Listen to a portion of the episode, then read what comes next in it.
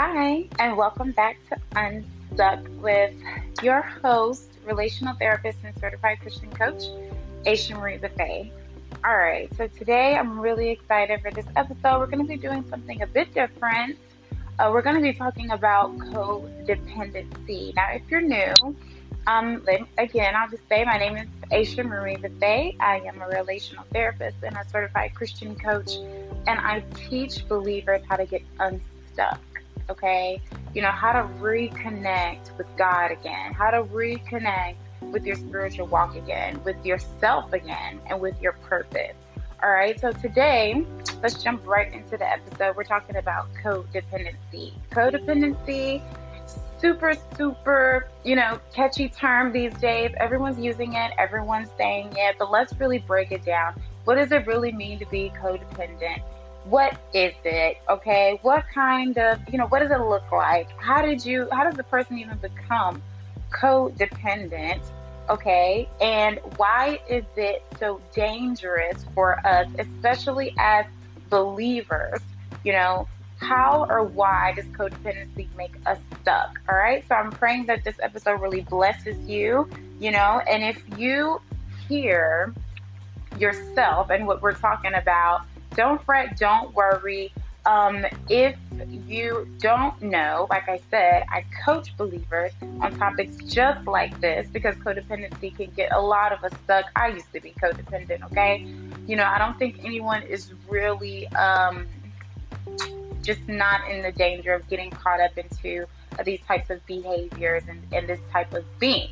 Um, but if you're interested at all and you need someone to help you through how you get unstuck from codependency, go on over to my website, www.ashabethea.com. Book a consultation with me. It's free, doesn't cost you anything, and we can go ahead and get started. All right. So, first, let's talk about what codependency looks like. Now, I was on Instagram. Why not? I was on Instagram and I saw a post by uh, the holistic psychologist. If you're not following her, her content is just so fantastic. Um, especially as another mental health professional, I just love it. So she made a post. if you go up there, you can still catch it. It was titled "Codependency Looks Like colon." All right, and it had a bunch of different things. So I want to read those out for you guys to start us off. And it says codependency looks like feeling responsible for the well being, emotions, or actions of others. Okay, feeling loved or needed through finding and fixing the problems of others. Saying yes when what you actually want to say is no. Consistently feeling like you're being taken for granted and resentful for giving more than you receive. And the last one is obsessively unconsciously attempting to control the behaviors of others. And when I tell you, when I first read this post, it dragged me because I used to be so codependent. I thank the Lord Jesus Christ for deliverance. So let's talk a little bit more specifically about what codependency is. I see a lot of clients as a coach and a therapist who are very just involved in a lot of codependent behavior, a lot of codependency in relationships, and it's just very dangerous, very detrimental. Okay, so codependency is not a diagnosis. You know, it's more like a symptom, okay? It's a description of behavior and attitude. And it's really characterized by a heavy reliance outside of yourself for validation, for approval, for self worth, for identity. All right. And within codependency, there's often, you know, this consistent pattern of betraying yourself, you know, of, of self denial, of abandoning yourself in order to meet the needs of, you know, or to care for or to quote unquote rescue someone else. But we'll talk about that in a bit. You know, there's this continual theme of just sacrificing your own needs, your own wants. And that's why we call it self betrayal. Now, let's talk a little bit about the symptomology of codependency. And what I mean by symptomology is how can you tell, or how can I tell, if my behavior is codependent? Okay, and just pay attention to the way that I said that.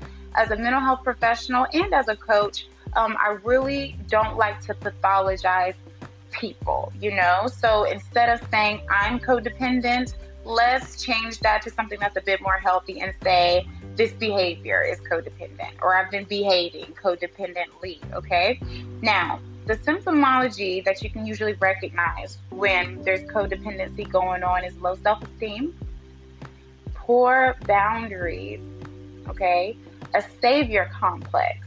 And basically what that is is again that that need to rescue someone, that need to to to take people's problems onto yourself to the extent that you're about to die or your life and, and your resources are severely depleted in order to save someone else. Another symptom of codependency is self denial, where you're always last, you're always on the back burner, you're always one who doesn't have enough, or you're the one, the strong friend that never has anyone to talk to. Things like that. False projections is another symptom of, of codependency. And what I mean by that is that oftentimes, you know, I used to do this as well, and I've seen this a lot in clients, is we tend to act like I've got it all together. You know, you know, um, that we're just totally self-reliant, totally competent, a-okay, you know, that we are just this wellspring of water going out because you, God forbid, you know, the person that we, we're behaving codependently with thinks that we don't have what they need or thinks that we're not sufficient enough to be able to rescue them, you know, or stops coming to us or stops needing us, okay? And so a lot of times codependent uh, behaviors are seen with people who don't really want to admit to their weaknesses or you know you ask them for something and they won't tell you that they don't have it they'll just make it happen you know they'll go to the ends of the earth but really they're pulling from um, a well that's not so full as it seems all right and lastly control issues is a big big big red flag for codependency okay we'll talk about that a bit later now let's talk about how did you get here? Okay, how do people become codependent? How do people get this way? Where is this coming from?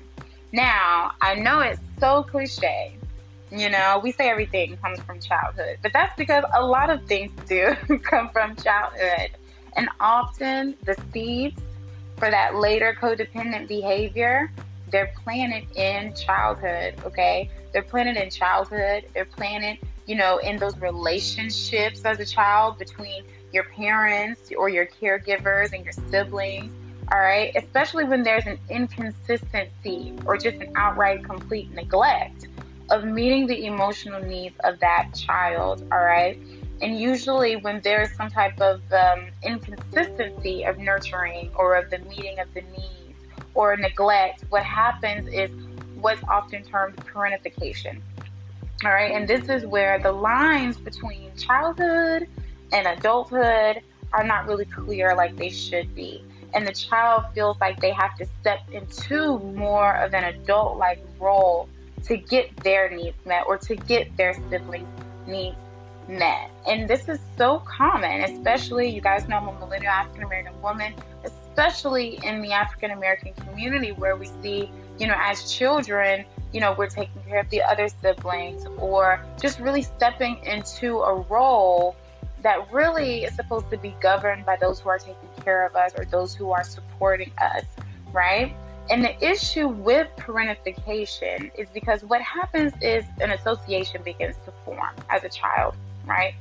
This association between the caregiver role where I'm able to to take care of you and help you and you know meet your needs and you know be that shoulder that you lean on even though I'm supposed to be leaning on you you know I'm able to step in and get things handled even though I'm supposed to be just living life as a child and being taken care of and growing and focusing on developing and having my needs met there's, there becomes this association between caring for people and being in that role and stability and positive reinforcement like love and approval and affection things that children and honestly everyone crave and need for healthy you know personality development for healthy romantic development and things like that you know because when you as a child when your needs are inconsistently met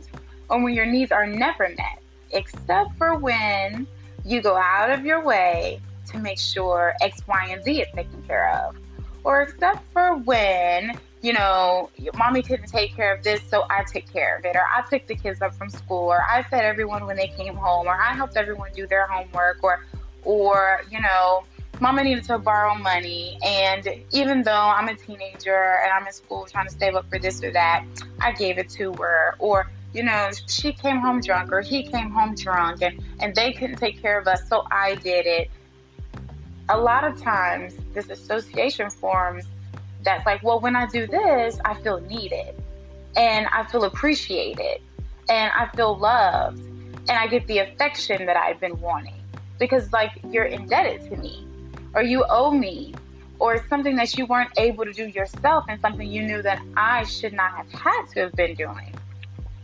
And that's a very unhealthy association, but you see that a lot forming in childhood, that background association that kind of forms between, oh, well, when I do this, I get that, you know, and usually you don't give me that, but when I do this, I got you right in the palm of my hand. And that is also where that kind of hunger for control forms, you know, because it's like, well, when I take care of things, you're happy with me or you give me the affection that I wanted or that I needed, or when I give you what you want, then I get something that I wanted.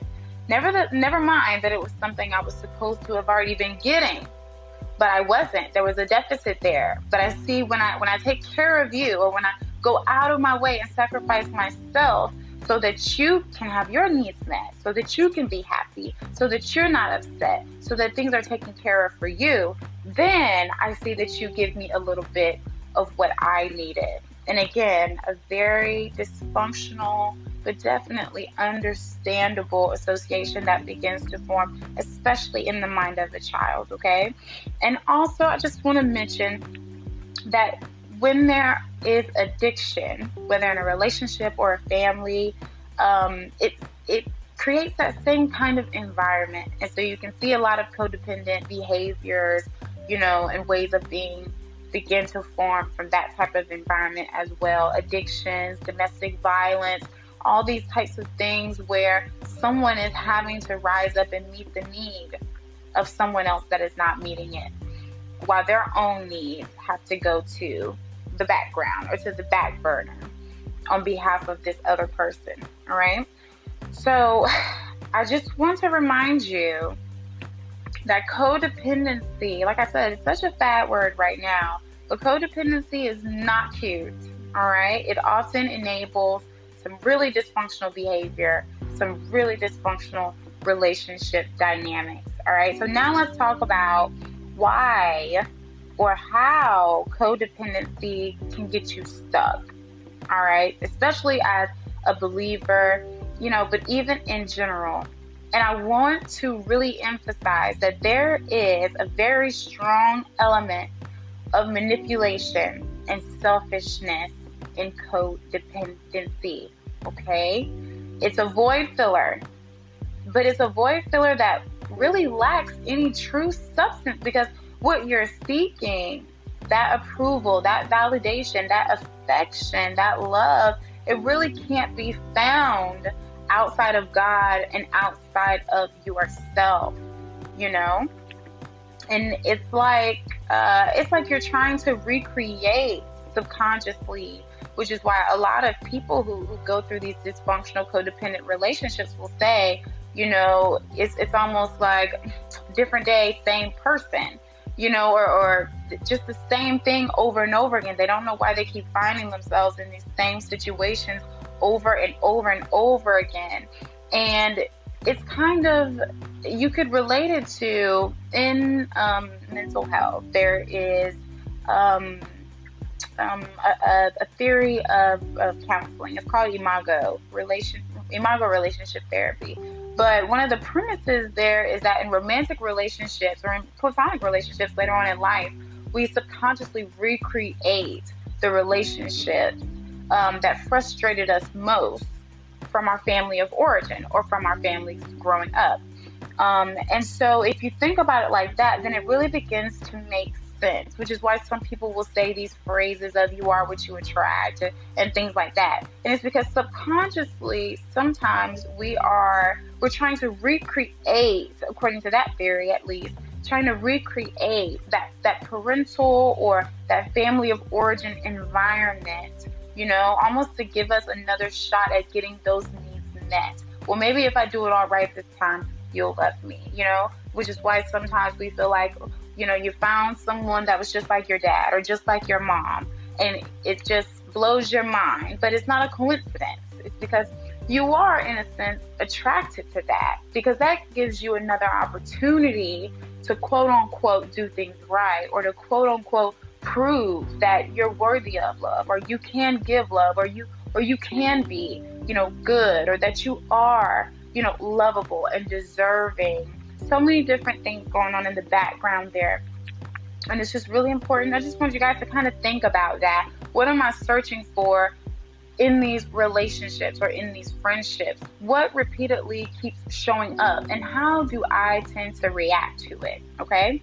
Because you can't go back there. And that's what I want to emphasize that a lot of times we'll recreate those scenarios that frustrated us where we didn't get our needs met, where we didn't get the love and the affection and the approval, approval and the unconditional positive regard. We didn't get that.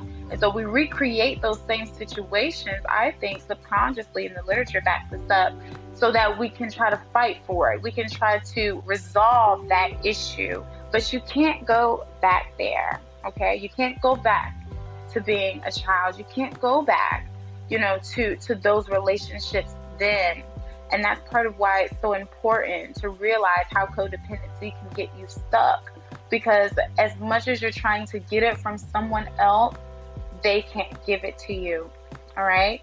And I want to I want to also mention that this is so important for us as believers to realize is that when we're codependent or when we're operating in codependency, we're idolizing people. We're placing people and we're placing ourselves in God's place.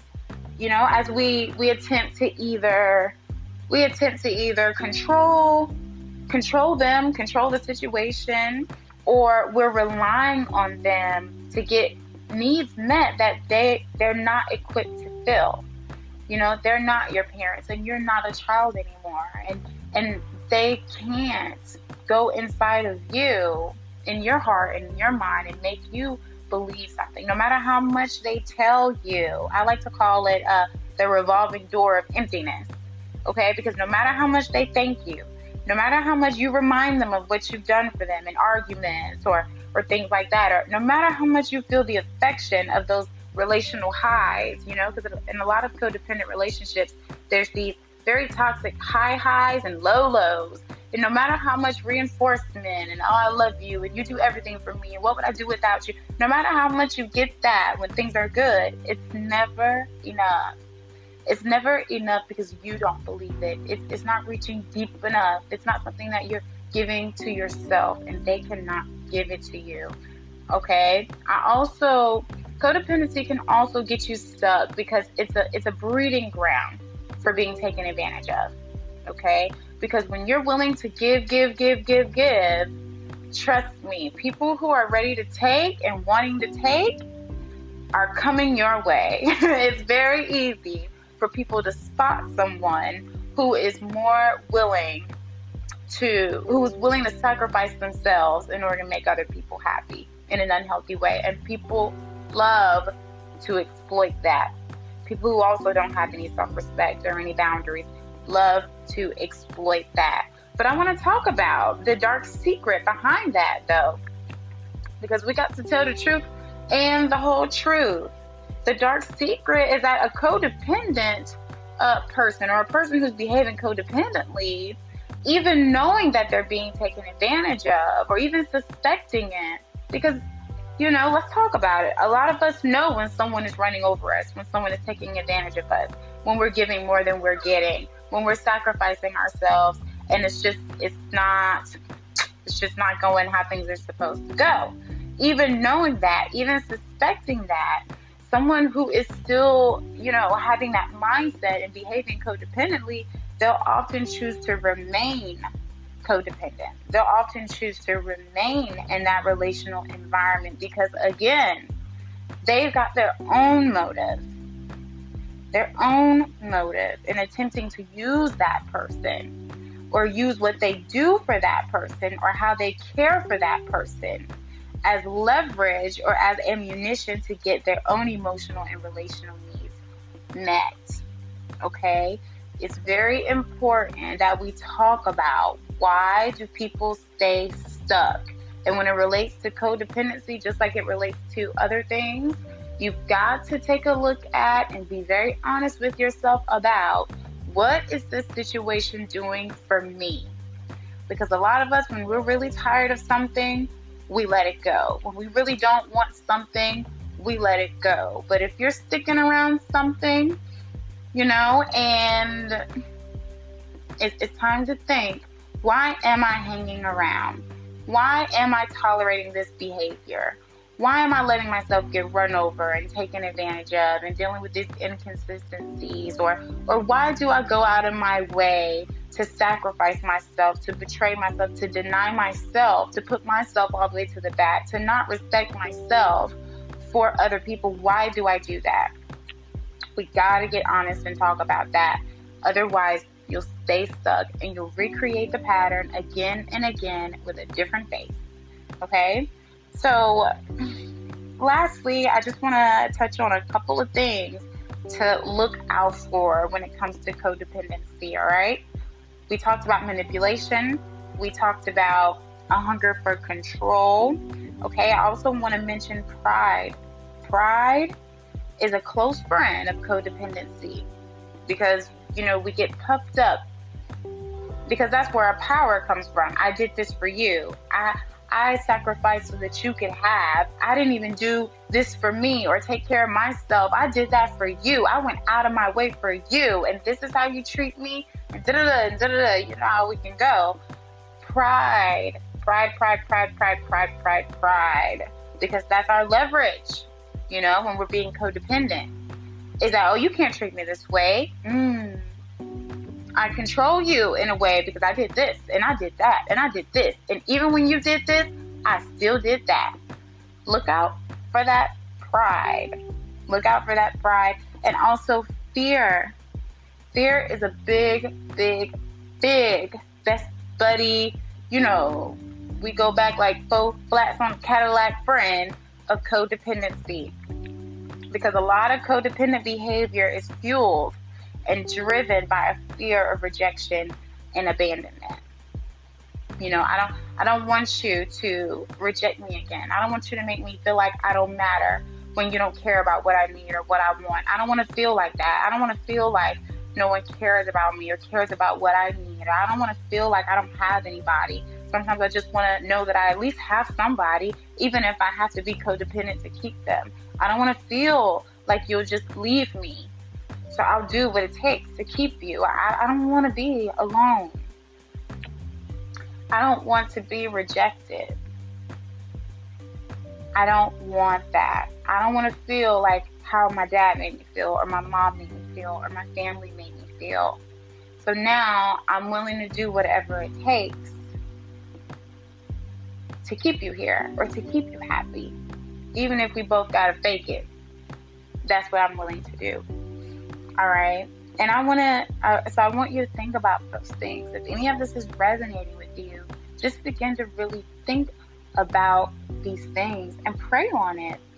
And lastly, I just want to wrap it up by talking about um, another way to relate to people and to be with people you know, biblically, the Bible really encourages interdependency, where we rely on each other in a healthy way, where we serve one another mutually, where we sacrifice for one another mutually. All right, it talks about that, you know, in, in 1 Peter 4, when the Lord talks about how He distributed through the Holy Spirit gifts for everyone, and that we should really strive, you know, to serve each other with our gifts for the glory of God, or even when it talks about marriage in Genesis too, you know, about how, you know, a man will leave his mother and his father and cleave to his wife and be united with her in one flesh. So these are the types of relationships that the Bible encourages us to have our marital relationship of being united and depending on one another in a healthy way under God. And you know, as believers with our gifts or just with our service, being willing to serve each other mutually, forbearing with one another in love under God. It's important to remember that the, the biblical service and dependent, the, the, the dependency and service that the Bible talks about and encourages is out of love and out of glorifying God, not out of fear, not for our own selfish gain of you meet my needs. I need someone to meet my needs, and I don't care how I have to get them met.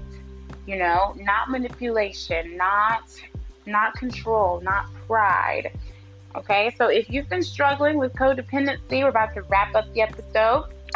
If you've been struggling with codependency, if codependency has had you stuck, you know, in your relationships, whether it be romantic or even platonic. I see a lot of codependent friends, okay? Codependency destroys relationships and it also chips away at yourself, at your own, you know, just emotional stability. If you've been struggling with that and anything that I said has been resonating with you, again, go to my website. Let's book a consultation. Let's talk about it, okay? Let's let's get you unstuck. Okay? So, you guys feel free to share this podcast. Um, share it, especially if you know someone uh, that it would just be really good for. Maybe you've seen, like, okay, that's looking a little codependent, or maybe you got someone who doesn't really understand what codependency is. Um, you know, not just from a social media standpoint, but from truly, you know, what the literature says about it and what it really is you know, from a certified coach and from a therapist, and share this podcast. And uh, I wish there was a way to comment on these things, but I don't think there is. So just share the podcast. And if you do share it, tag me um, on Twitter or Instagram. Um, on Instagram, it's at ASHA, just kidding, at the ASHA M A R I E B E T H E A. And on Twitter, it's just at Asha Marie Bethea. Make sure you tag me and tell me what you thought of the episode. All right, guys, thank you for tuning in. I'll see you next week. Bye.